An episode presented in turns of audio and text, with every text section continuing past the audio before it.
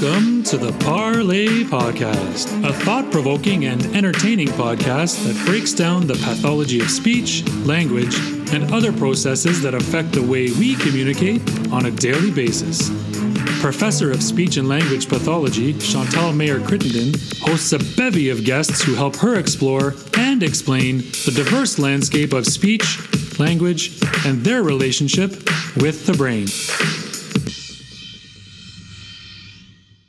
Uh, hi, everyone. This is Chantal Mayer Crittenden, your host for the Parlay podcast. This is already episode 13 of the podcast, um, and I am really excited today. With uh, this is, you know, things happen for a reason. I always say. Uh, a few months ago, I believe it was, I had an impromptu visit from a speech and language pathologist, and um, I will say her first name for now, and I'll let her say pronounce her last name. So uh, Tanya. Uh, and she was just in the area. She's a grad student from uh, Laurentian University, an alumni.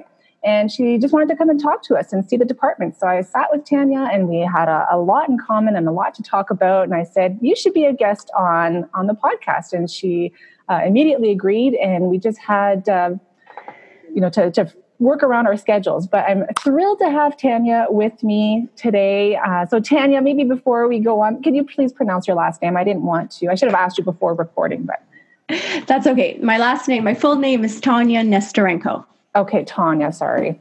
Uh, Nesterenko. Oh, see, that's not that hard. No, exactly the way it's spelled. exactly. Um, okay, so Tanya, um, you worked as a speech language pathologist and you still work as a speech language pathologist, uh, but you're also doing something very interesting. And so you have um, kind of a, a little side business, side hobby, whatever you want to call it, which is called the executive presence. Um, so, uh, you know, be your message. I, I, you know, very excited to hear more about that. So maybe tell us a little bit about yourself in general, your uh, journey as a speech language pathologist and as a coach, um, and how you got to where you are today. Thank you, Chantal. Thank you so much for having me on. So, first of all, I'm very proud to also be uh, a woman from Northern Ontario, mm-hmm. a graduate of Laurentian University, and I often try to go home every summer and stay connected to the people in the North. Um, I'm also fluent in English and French, and that was one thing the North gave me. Alors, je suis, je suis bilingue dans les deux langues, en anglais en français. And I also work both as a speech pathologist and also as an executive coach in both languages. Um, but my journey started out as I've always considered myself a bit of a linguistic geek. I love the messiness, the grayness, the, the, the, the lack of predictability in communication. Um, at the end of the day, communication really is an exchange of energy between two people. You need two people present, you need two entities present for communication to happen. Um, as a speech language pathologist, that was a natural job, profession to go into. Um, I was actually determined to work in hospitals and help those affected by stroke and head injury and regain and rebuild their communication skills. But life had a different path for me. I ended up in the neurodiverse world of supporting learners with autism and Asperger's, how to become more effective communicators and to help them navigate the world of social interaction.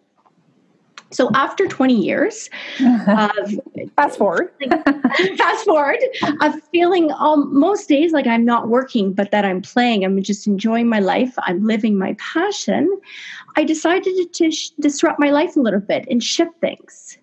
And I went back to school to get um, certified as an ex- a certified executive coach to not only be able to work with learners in the school system, but also be uh, contribute to organizations developing high potential leaders and their communication skills. Because think about it, funny that nobody actually really taught us explicitly how to communicate. Yet it is something we work we we do every day and we have vital conversations that can influence outcomes and change people change mm-hmm. lives, make decisions. Mm-hmm. So most people are not aware that we all possess the superpower. That's right. And, you know, as speech language pathologists, we are trained to help people communicate, but these are typically people who have an underlying communication disorder, a speech disorder. They may have a voice impairment, they may stutter, they may have a brain injury, a stroke. So there's a reason for them to not be able to communicate like their you know neurotypical peers.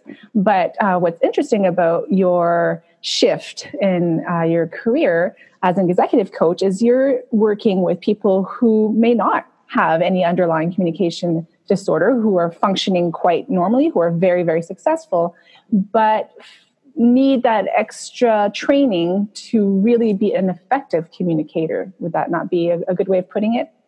That's an excellent way of summarizing it. Thank you, Chantal.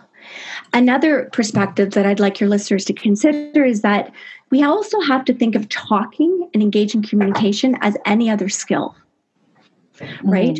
We all move our bodies, but some of us are better at it. They're called athletes, but we still all move our bodies. That's right.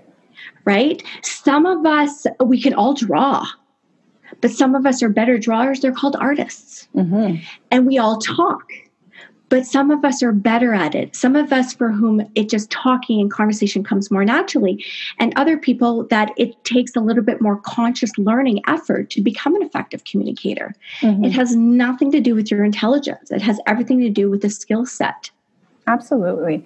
And I think most of us have all sat in a, an auditorium somewhere listening to a speaker and think, wow, you know, what a good speaker. And, and it's really hard to pinpoint what makes a person a, a good speaker, what makes what makes them excellent at conveying their message, at convincing, at, at persuading, at, you know, so it's, mm-hmm. it's really interesting. Like you said, it's not something that we necessarily just learn on our own. I mean, some do. Uh, sometimes we just need that extra training and, and really getting um, more precise in the way that we want to convey our messages. So you're uh, you've kind of done a lot of different um, types of work over the last 20 years or so, working with kids with autism, Asperger's, and now as a certified executive coach. Um, so maybe what if you don't mind sharing, what makes a person a good communicator? Um, well, I'm going to start off by by stating the quote.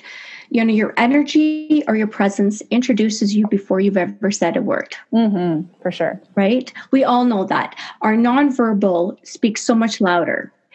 And the first thing we have to do, we have to consider is is understanding who we are, what are our strengths, what are our values and how we're living them. Because if we're showing up who we are, we're working with an energy that naturally propels us forward. And right away, we pique other people's curiosity. Mm-hmm. But if we're showing up with any hesitancy or doubt or, st- or confliction, people will pick up on that. Mm-hmm. They may not be able to label it and, and name it, but at the end of the day, subconsciously, they're kind of wondering, hmm, mm-hmm. because at the end of the day, when you need to communicate, you need, it's about building connection and trust with somebody. Yeah, for sure. If you have connectivity, if you have a certain level of trust, people will be open to be influenced. People will be open to receive your information and then act upon it. Mm-hmm. So when you ask what's the first thing people need, is that they need presence and they need to know themselves and they need to own who they are. Mm-hmm. I like that. And I love that quote you know, your energy and your presence introduce you before you even say a word. That is very true. And that goes back to that, that presence. Now, I believe when we met, um, you had you know talked about how a lot of your work with kids who have autism kind of really made you realize a lot of these things. Now, could you maybe talk a little bit about that? Because you were helping, um, you know, uh, for some of the listeners, a lot of uh, kids, teens, adults who have um, autism. Social communication is very difficult for them. It doesn't necessarily come naturally. So, as speech language pathologists, we help them with some of those social communication skills. So, maybe how did you know working with autism lead you to well, autism kids or kids with autism lead you to this? So, um, I am incredibly grateful that I got to work with learners with autism and Asperger's. They taught me so much. They were willing to share their perspective. what they were seeing what was what how were they seeing the world through their eyes and that led me rather than saying this is what you need to know i started off by saying tell me what you're thinking tell me what you're seeing tell me what you're feeling i really got their perspective on the world which gave me an idea as to where they were are to then propose a you know a treatment plan mm-hmm. or a development plan, a growth plan as a follow up. But it really needs to start to understand where that person was and where they were seeing the world. And from there, that really forced my hand was to take a, a more in-depth look at what communication was and breaking it down and understanding all the surface components but also the deep components such as you know perspective taking so it's you know I could teach I could teach people with autism um, how where to place your hands, how to respond, what kind of vocabulary. But where I was able to go was a little bit deeper in saying, okay, let's see how you are interpreting this information and you're responding to how you're taking in information rather than responding to respond. Mm-hmm and they it really forced my hand was to take a deeper look at communication and the breakdown in all the different strands that we need to strengthen in order to become an effective communicator mm-hmm. well like you said um, earlier on you know communication is something that happens between two people and we we don't necessarily we can plan what we want to say to a person but depending on their response that often changes. You know we can have you know especially if you're meeting uh, an employer for example and you want to ask for a raise let's say. So you'll go in with your arguments and yes this is why i deserve it. This is why you know i, I, I should have this raise but depending on their response the conversation can go in a completely different direction. And i think that uh, a lot of um, folks who have communication social communication disorders it's the, it's interpreting our communication partner's response that might be difficult and then modifying our intention. Okay I, wanted to go and say you know xyz but hmm, maybe i need to shift my my thoughts a little bit. So that's really difficult for sure. Well naturally as as human beings we search to get our needs met. Mm-hmm. that's that's normal. We have our primitive brain who's there keeping us safe. We've got our ego. That's part of that's part of who we are. And we want to get our needs met. We have families to look after. So when we're going after that raise it's very natural for us to say you know this is what i've contributed and this is why i deserve it. Mm-hmm. and what what I do is that I I I shift how we look at communication about and look at it from the point of view of a win-win. How am I through this race? How am I getting my needs met, and how are how am I adding value to your pain points? Mm-hmm. So how I'm meeting both my needs and how I'm meeting the organization's needs. Yeah. So really going in with a balanced approach and being able to effectively communicate those arguments. Mm-hmm. But we need to be able to take other people's perspectives. Mm-hmm. And as we know, it's one of the hardest communicative functions, even for typical people. Yeah, absolutely. Yeah. We've always, we've all been in a conversation where you just get a sense that that person is not really listening to what you're saying. You know, they they kind of have their mind made up, and whatever you say, they're kind of going on that tangent they're you know one track mind and it, it's it, it's frustrating when you're you just kind of okay i'm not going anywhere. That's what we call a positional conversation and i think we'll probably touch upon that later on. Okay. Yes yes of the different types of conversations yes. Mm-hmm.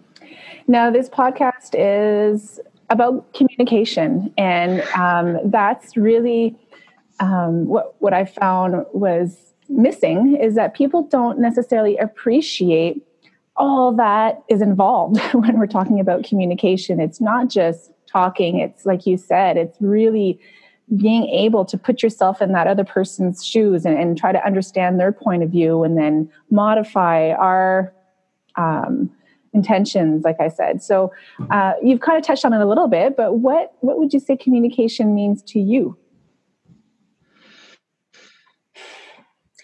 communication, when I first defined it, it's an exchange of energy. Mm-hmm. So for me, communication is about connecting. Mm-hmm. It's the, really the glue, it's the medium that we use to connect with other human beings, with other living beings, mm-hmm. right? So, as I said, if you both show up, if two people are there, two these êtres vivants, living beings, there's an exchange that happens. Mm-hmm. And what happens is that you're suddenly connected. You may be connected for a brief moment, or that connection may be nurtured to develop into a deeper relationship. So it's all about connectivity. And as a second step, once you're connected, you're building trust.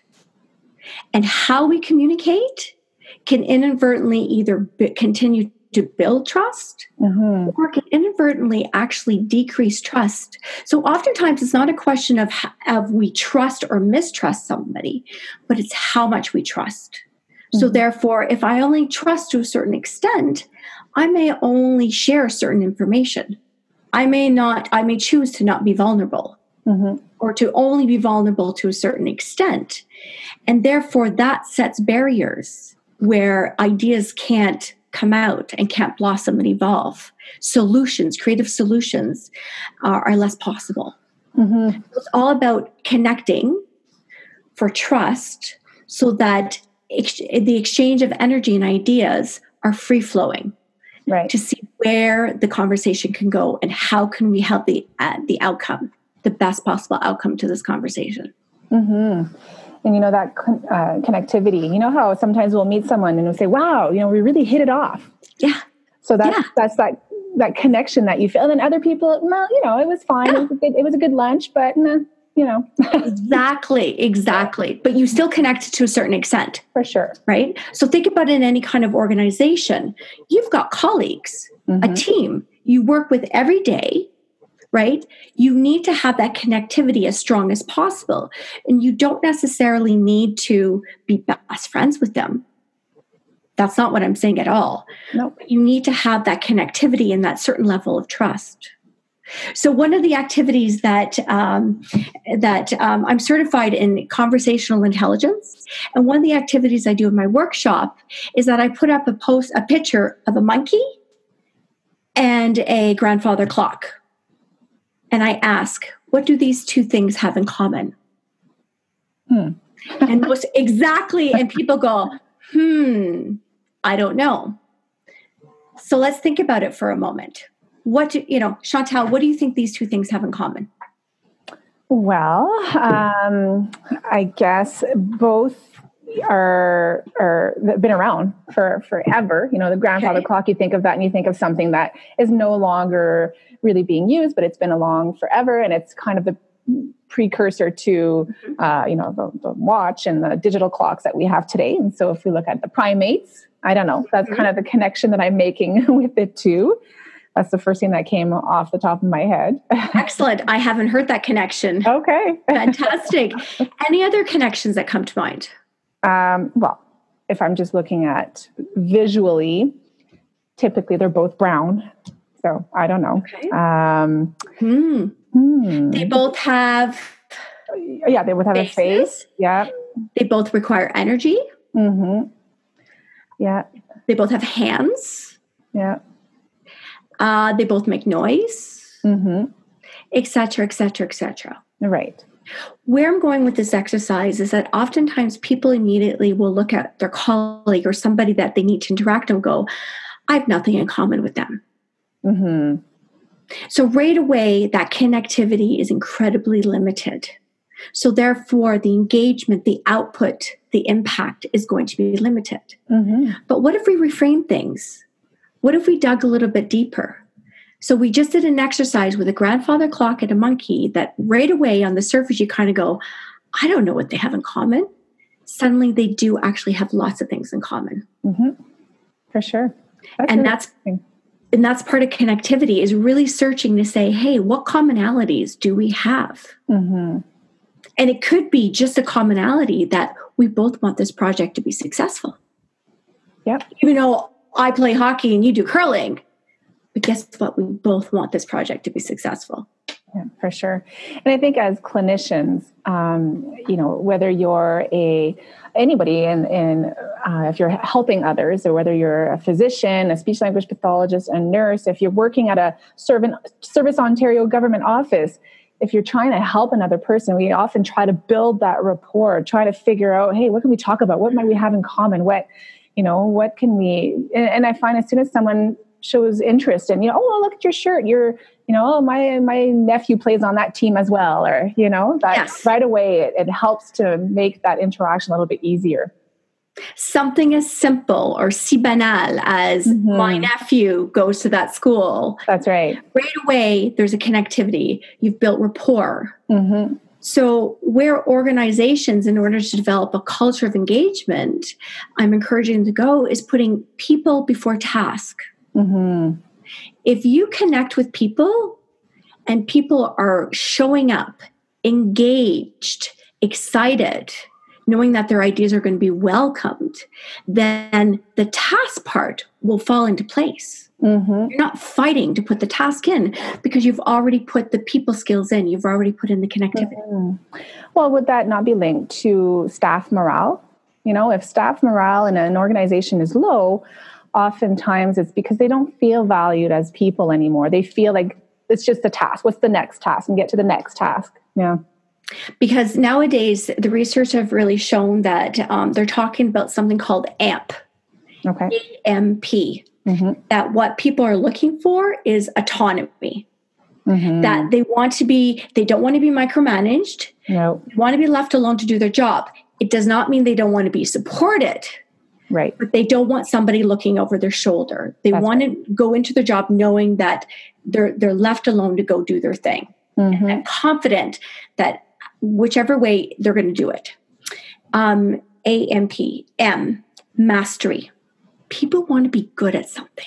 Mm-hmm. That there's an organizational pie, and this portion of the pie I'm really good at. There may be other people in the organization, but I'm almost a little bit of a subject uh, uh, master in it. Mm-hmm. Okay, subject expert. And this is what I contribute, and I'm the go to person, and, and, I'm really great at doing X. Yeah. And then P is purpose, is that I'm left alone to do my job, but I still feel supported. I'm really good at this piece of the pie, but this piece of pie is I know the purpose of the bigger pie. Right. Knowing that where my triangle is going is going to make a bigger impact. And that all comes back down to communication is that oftentimes organizations don't feel that they need to tell their employees where they're going with this or they're they're incredibly vague. Mm-hmm. But having kind of a, you know, they talk about lead with your destination. Knowing where this project is going, mm-hmm. how it's going to impact the company and their customers will naturally motivate somebody to be part of it. Mm-hmm. And that's all communication. all because everything happens through conversation that's right absolutely yeah or, or or if it's a memo if it's an email if it's you know that's that's written communication so they you have to choose your words carefully how you're going to write it how you're going to to announce a, you know a, a new goal or, or whatnot it's interesting because i was actually just talking about uh, that with my husband this morning how uh, you know, not in those words, but we were talking essentially about the AMP, the you know autonomy. But you, you don't want to have to report to your superior for you know minor details. You know, you want that trust. I can do my job. I know what I got to mm-hmm. do. Let me do it, and I'll show you that I can. You know, I can be really a good master at it. No, for sure. Um, so uh, as part of your your journey um, as an executive coach, can you maybe, for those of us, including myself, what what would that look like if I if I contact you and I say, you know, I think I, I really need to work on my communication skills. Uh, Tanya, can you can you give me a hand? What what would you say to me? How does this work? well, it's always important to find out the person's needs because right. I've worked with kind of two two different types of clients. First client is where um, they they approach me and they say, "I have an interview with it coming up in two weeks, so I need to be laser focused. I need to get in, and I know I need to shift some things." Mm-hmm. So we have uh, we have it's kind of we're a bit laser focused, and we're we have a burst of sessions together where we identify what's it, what's the outcome, what kind of presence, what kind of impact the person wants to have, and we quickly pull a plan of development and growth together.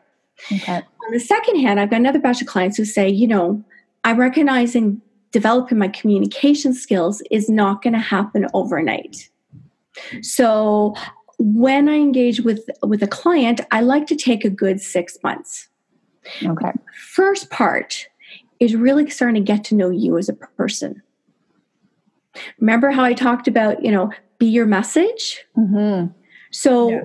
a lot of times, you know, one of my first questions is is what kind of leader do you want to be? And some people respond and say, well, I don't really I don't have any direct reports. And I say, well, fair enough, but you're still leading yourself. Mm-hmm. And people often don't think of that reframe. Oh, yeah, you're right. So, what kind of leader do you want to be? What, what kind of impact are you looking to have?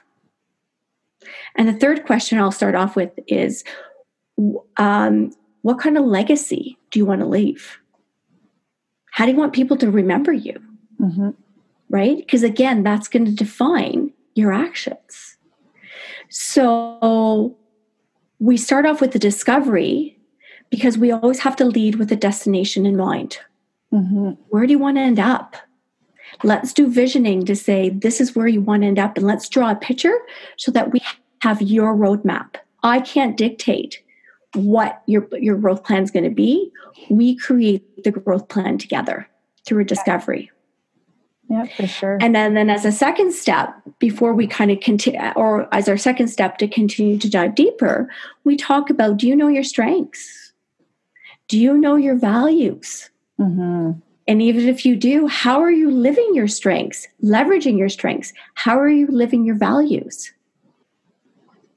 So it's it's it's sometimes doing a little bit of a house cleaning Mhm. first and getting away the cobwebs and really identifying those self-imposed barriers and what you're controlling what you're not in control in and then as a next step then we start to come out and say okay in terms of your communicative presence what do you have what do you need what do you want Mm-hmm.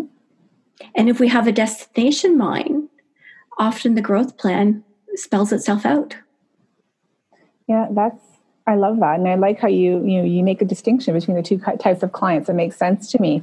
Um, you know, I've been in a lot of interviews where I'm the one interviewing, and sometimes I I knew the person ahead of time, and but then during the interview, I'm thinking in my head, oh my gosh, they're not communicating what they're able to do, what they have to offer, and it's like I know they have it, but they're just not communicating it, and um, you know, through references and like that, everything everything usually works out. But you know, as I'm sitting there listening to them, thinking, no, you're not selling yourself. You're not saying all of that. I know that you're capable of. So for sure, it's it's so important if you're working with an employer who you've never met. Mhm. Uh, or if you want to go ask for a raise right. or you want to go advocate for advocate for change That's right. kind of it's it's um, yeah so that first type of client is that very situational specific hmm And then I, I imagine that you know, oftentimes you must have some of those that then perhaps want to explore a little bit and and be able to generalize those skills to other situations and environments. Well it was it was nice. Uh, one of my clients we'll call him john one of my clients um, didn't get the job um, but he was approached after and said um, he's within an organization where he's slowly moving sideways and up. So he's gone through several interviews and he's throughout his career and he's been there for 20 years. But after this last interview they approached him and said you know john something's very different. Mm. You you approached this interview completely differently. What did you do? And his response was oh i hired an executive coach. Nice. Yeah. so yeah. So even though he didn't get the job the fact that he and there's politics and there's many reasons why but he came back to me and not only was a compliment to himself but he was also acknowledging his change. And he was very proud that they had recognized the changes in him yeah, for sure. That says a lot actually if, if the changes that he did instill were were evident to others. Mhm. Mhm. because they Um, had a good baseline because he had interviewed previously and and throughout the years so they had a very good baseline of his communication skills so then therefore they could see the difference This really reminds me a little bit. Um, so, episode 12, I interviewed Barbara Collier. She's the executive director for um, Communication Disabilities Access Canada. And, um, you know, we were talking about the importance of, of communication, that it's a human right and everybody has the right to communicate. So, kind of mm-hmm. going, you know, from from one extreme to the other here, how in, in that particular episode, we talked about how some people they, they, they have a hard time communicating. And so we need people around them to, to help them to, you know, this is something that's difficult for them. Whereas the work that you're doing, um, you know, you're still helping them, helping them communicate, but to to reach different goals. So, you know, whether you're just trying to get a service um, or trying to sell yourself and try to try to expand your career, I think um, as a speech language pathologist, you're very well positioned to do this. You not only have the uh, the executive coach training, but also kind of what is language? How do we convey a message? What is communication? What's going on in our brains? I think it's such a fantastic, um, you know, the baggage that you bring to this is so unique. And I, I think your clients are very lucky to, to have someone with all that knowledge. Well, I'd like to actually put out a first challenge to our listeners. Okay. okay. Something yeah. that they could think about and start changing their behavior on. For sure. Let's do this. So, I've always said that everybody has a right to communicate. But more importantly, if we look at the communicative functions, everybody has a right to get their needs met. That's right. Because what happens to our behavior and our energy when our needs are being met? We're calm, we're engaged, we're present. What happens when our needs are not being met? We're disheveled, we're excited, we're in panic mode. Mm-hmm. So, because we are the author of our own message, what would happen if we can clearly communicate to get our needs met? Mm-hmm. Right away, the quality of all of our conversations would go up. Oftentimes, though, people will articulate or communicate what they don't want as their quest to communicate what they do want. Mm-hmm. So I put out a challenge to start listening to themselves and saying, okay, when I'm putting a request in to get my needs met or to get anybody's needs met, put it the positive. What do I want to happen? Not do what do I want not to happen? Mm-hmm. Okay. I want to be able to do this versus I want to stop doing that. Right. But it's so much easier to say what we don't want, mm-hmm. so much harder. So sometimes we have to start stating what we don't want, but then we have to find the counterbalance. Mm-hmm. when you're on the receiving end, it's it's much more positive when yes. the person in front of you is, is talking in that you know this is what I need, this is what I want, this is what I'm working towards, versus mm-hmm. the person who's mm-hmm. sitting in front of you. Because the person who's talking more about what they don't want, it sounds like they're complaining, doesn't it? Exactly. Like yeah and the person can will hear directly what your needs are mm-hmm. and that person can then be able to meet those needs mm-hmm. the situation can meet the needs but we often we can't meet the needs if we don't know what you want not just based on what we don't want mm-hmm. so this mm-hmm. is a challenge i have for all your listeners is this is a goal that a goal uh, a communication goal that everybody can work on mm-hmm. start communicating what you want again lead with your destination mm-hmm. Yeah, communicate really what like you do want. And like you added, it's positive, mm-hmm. positive exchange of energy. Yeah, absolutely. And I can see how it could take, you know, a good six months because there's so much self reflection. And I think sometimes we don't do enough of that. We don't really know who we are as individuals and what we're capable of. And and our our destination. What do we want? Why are we doing all this? Like sometimes i, I ask myself. Right now i'm working on this grant and it's due tomorrow and it's just crazy and i've got so much going on. And i'm thinking what am i doing? But then i'm like yeah no i'm doing it because of this this this this. These are little growing pains and i, I got you know we have to go through it. Um, and that's something that i've learned over the years is that i have to I, I always have to ask myself that okay is this really leading to my end goal? Is it helping? Because I, I, you know, I'm a yes person. Uh, you know, so you have to learn to maybe this is not really going to help with my destination, and kind of put that aside. It's it's very interesting, something that I really want to do, but yeah, but deciding exactly. Yeah, but if you're every time if you're leading with your destination mm-hmm. you're leading what you want where you want to go mm-hmm. you're able to redirect and reshift and reframe back mm-hmm. to that direction yeah yeah yeah, for sure. And that's something I'm not.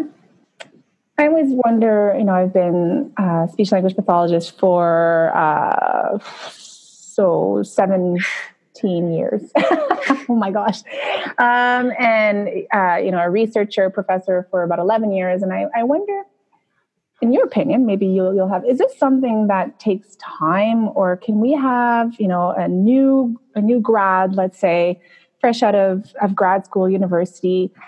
Um, I mean, I'm sure they can have a destination, but does a lot of this just happen over time, where we really figure ourselves out by doing? I don't know. So, f- figuring this out, you mean figuring out who we are? Figure out who we are and what our what our destination is, long term destination. Is that something that can be developed very early on in a career, or is it something that takes a bit of time and, and figuring out, like I said, by doing it? So, in learning, there's always two aspects, two big aspects. There's the what we want to do, and there's how we go about doing it. Mm-hmm. Okay. And often the what is a little bit less negotiable. This is what we need to do, this mm-hmm. is where we need to end up. And I think with any kind of mentoring, like even in grad school, I would hope that part of uh, and i had this part of my my course back at laurentian is kind of where do you envision yourself where do you want to end up working what kind of setting what kind of uh, clients mm-hmm. okay so developing it was much more on the professional not on the personal right um, but if you're surrounded by that mentor or that school system that asks you those questions you know, mm-hmm. that could start off very early. The how you go about doing it is everybody's on a different personal journey. Mm-hmm. And everybody comes with a history and experiences that will either shift somebody to propelling themselves forward faster mm-hmm. at one point in time or may may slow them down and say no they need more time they need more experience so the what of development, I think, can happen incredibly early. Mm-hmm. Even as a parent, I do that to my my daughter. You know, what do you want to do? What do you want to accomplish? What does that look like? And right. it's okay, changes her mind. But how is her journey? And I go along at her speed. So even with my clients, how they develop is up to them. And I'm with them, supporting them and not judging them but rather supporting them in their journey of development. Yeah, that really makes a lot of sense. And um, I recently read A New Earth by Eckhart Tolle, and he mm-hmm. talks a lot about that how you can get to your what, but sometimes how you get there is not necessarily something that you're proud of in the end. Um, and so I think that that's where I like your how you're saying the need sometimes for a mentor when we're younger earlier on in our career and it's okay. And that's actually a great idea to have a mentor someone who's been through it and who maybe went about it the wrong way and, and can give some some advice some sound advice. Well as we all know failing is a learning opportunity right? Yep. Right? So we need to have that balance of both successes and what did we learn from our success and what do we learn from our failures and what do we learn from other failures? Mm-hmm. and what do we learn from just experiencing yeah. it's neither success it's just doing. Mm-hmm. for sure. Okay so you know i asked you if i if i'm calling you tanya i want help with my communication. We decide to go on the, the six month journey because I, I, don't have you know a, a laser uh, a goal in mind.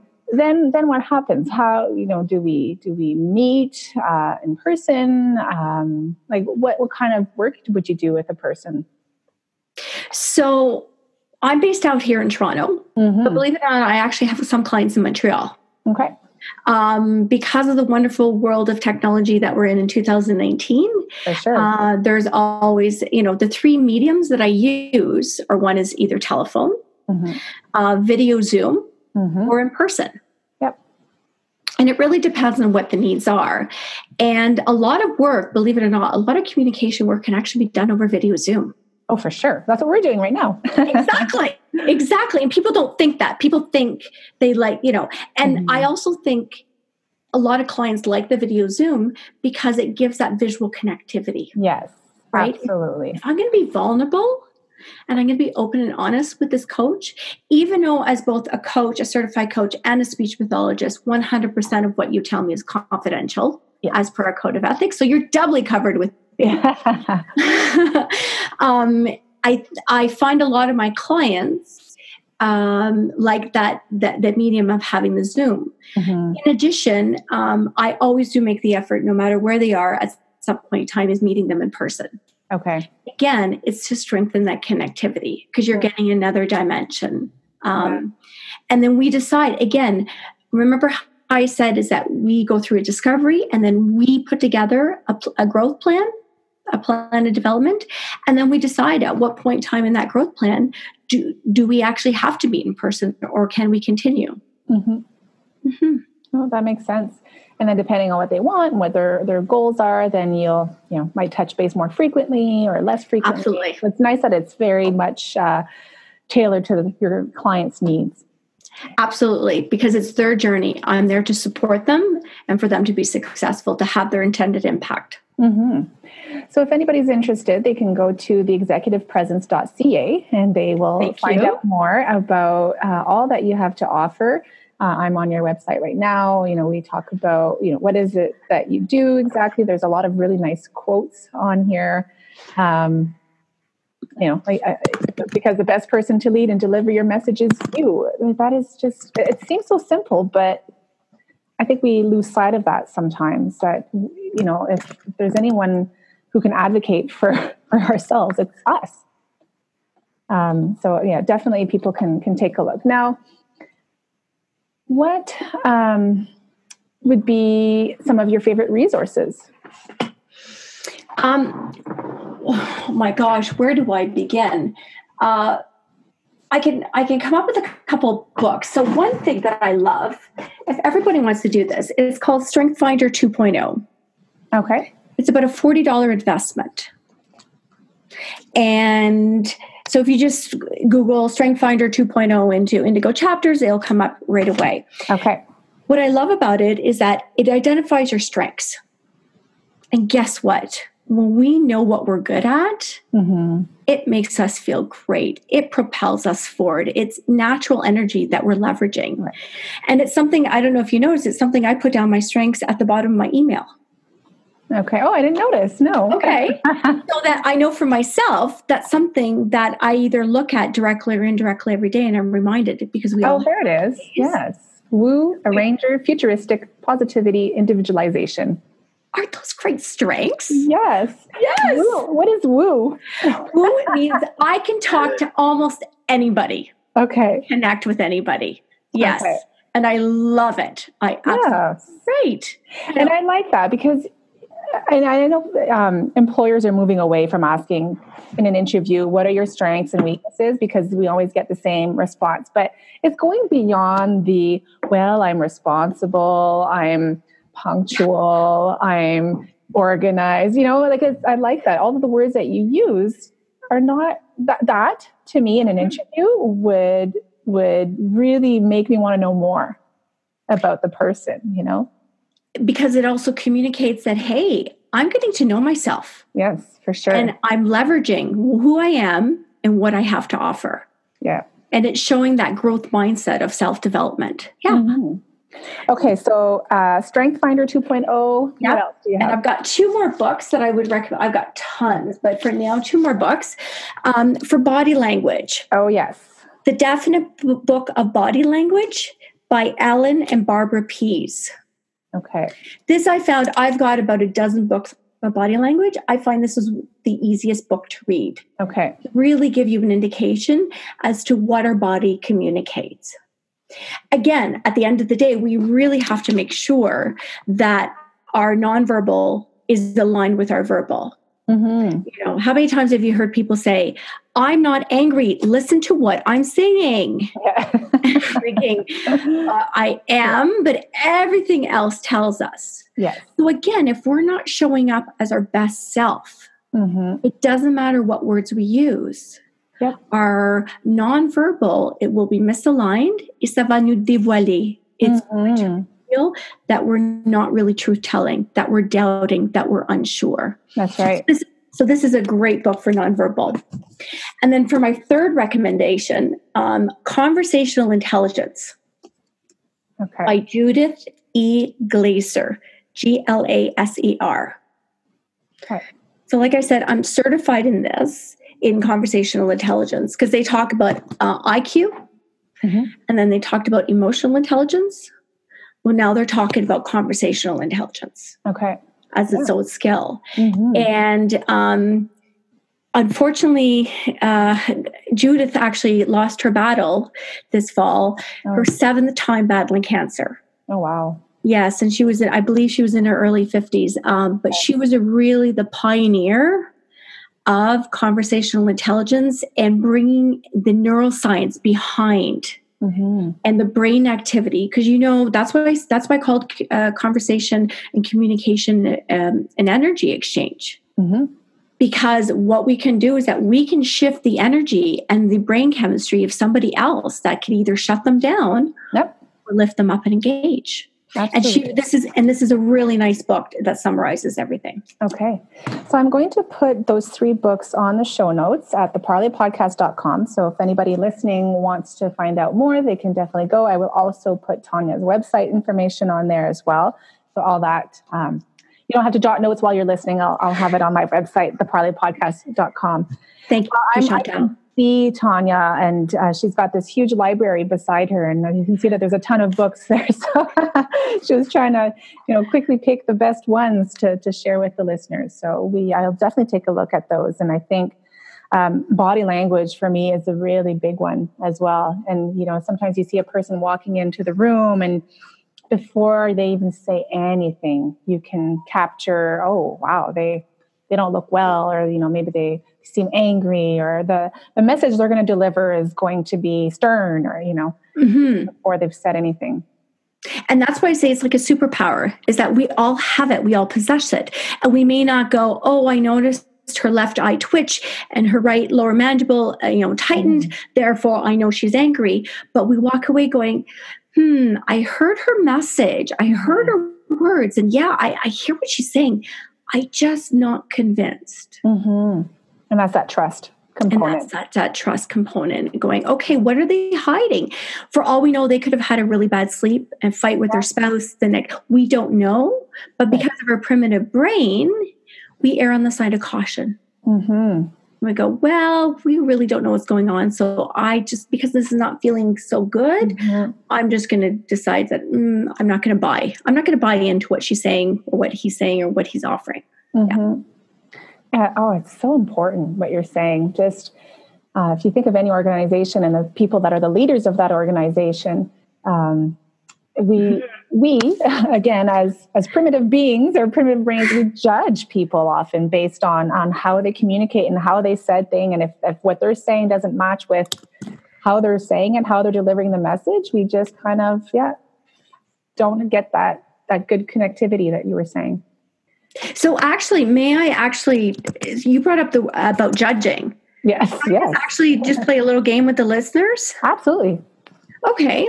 So oftentimes we are all going to judge. hmm We often say, Oh, I'm going to stop judging. I'm going to stop doing this. I'm going to stop doing that. Right? That is also very hard. It's just like, you know what? If I want to lose some weight, if I say I'm going to stop eating sugar, I'm never going to stop eating sugar. Mhm. But what can I do to reduce eating sugar? What can I down regulate and what can I up regulate? hmm Because if we put a stop start to things, I'm going to start doing this all the time, I'm going to stop. The moment we fail, we Mhm. often abandon. Right? Yeah, absolutely. So I want I want your your I, I'm, I'm inviting your listeners to listen. So if we say I'm going to work on down regulating, excluding, what be, what behavior do I want to upregulate or do more of? Exclude, down regulate, but I want to do more of. Including. You got it. Mhm. So if I want to down regulate judging, because it's going to happen. So Yeah. don't beat yourself up when it happens.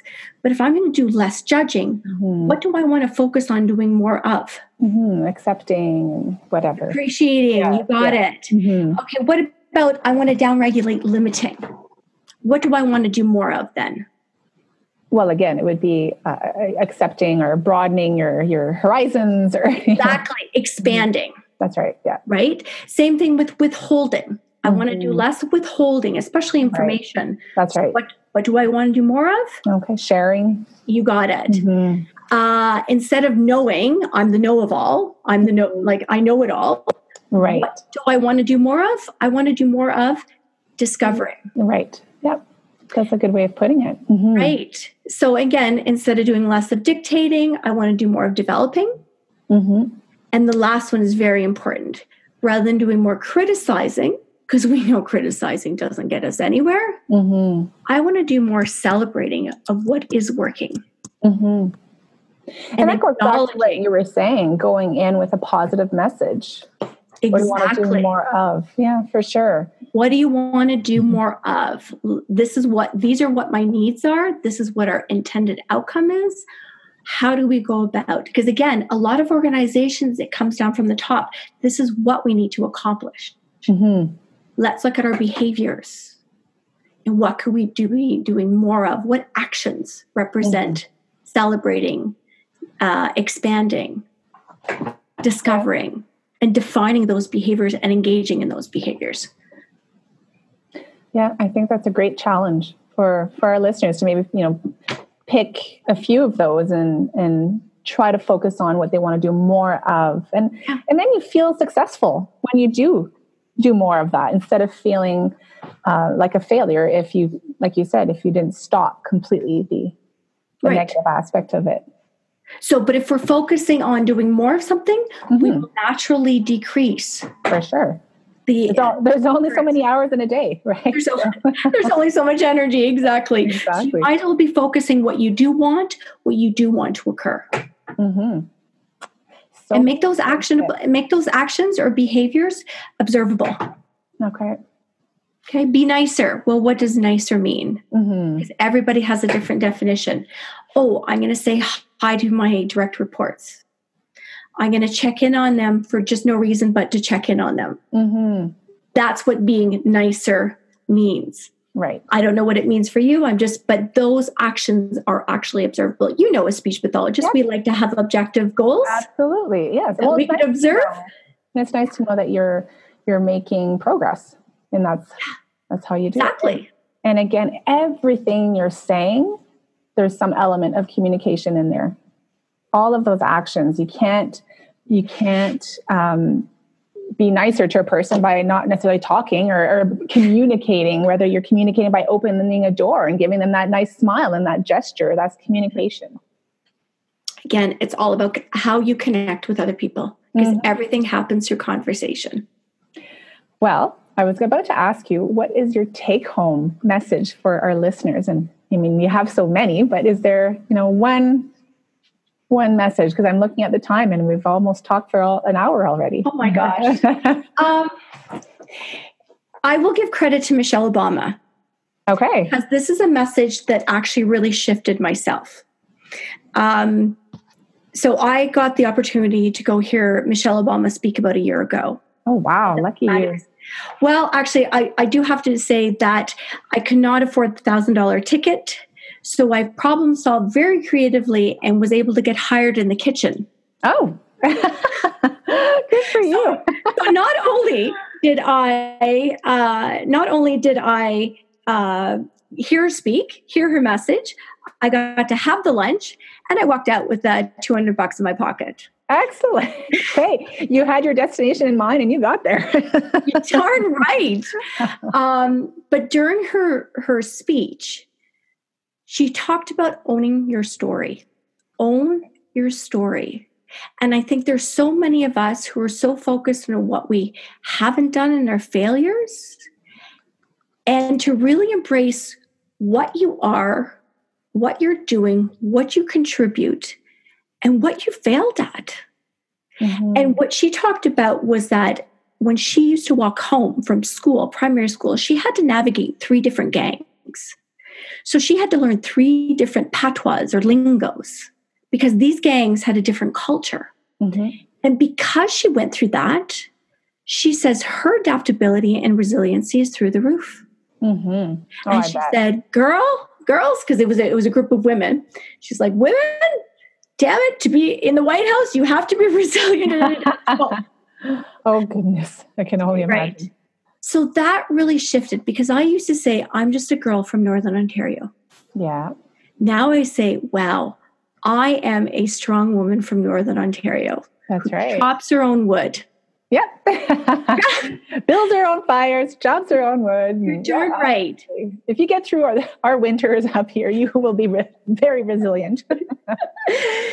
so it's about owning who you are and mm-hmm. embracing that. Yeah. And I see it a lot with our millennials. A lot of them have a hard time owning their story. And, you know, I, I try to empower them and I work, you know, teach mainly women mm-hmm. field of speech and language pathology. There are there are some men. There's about for for every 10 women there might be one guy might um, yeah. for the most part it's women and, and even the guys it's like gosh just own it you're here you made it you know exactly. you're a grad student and sure there's going to be tough times ahead but own it and, and yeah. be resilient and get through this and, and sometimes i find that they struggle with that and and that's why mm. we start with our strengths and our values and getting to know a person. Mm-hmm. Because I could teach you whatever you need to know about communication, but if you're not going to own who you are, yeah, you're never going to be able to own the communication strategies yeah. and have your intended impact. So that that would be the parting message: is for sure. Own I like who it. you are and own your story. Yeah. Thank you, Michelle. Uh, yeah, thank you, Michelle Obama, for that.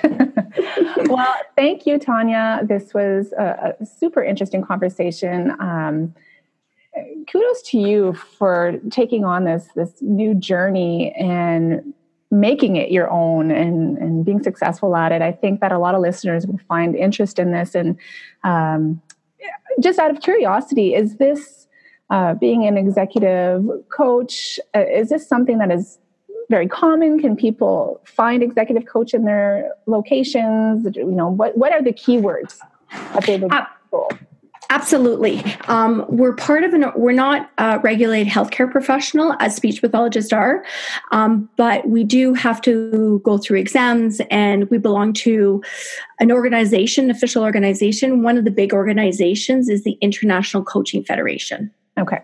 And so if you type in ICF or International Coding, Coaching Federation, mm-hmm. you can look for a local chapter because just like not all speech pathologists are created equally, not all coaches. That's right. And the most important per- thing you need is to find that connectivity. And that's why a lot of coaches will offer their first session of discovery for free. Okay. Because really, you know, you're testing the waters, the litmus test. Yeah. Is great connection and are we do we have to are we do we have the skills to meet each other's needs? Yeah okay that's a good point. So yeah. Uh, they can they can google that and and see yes.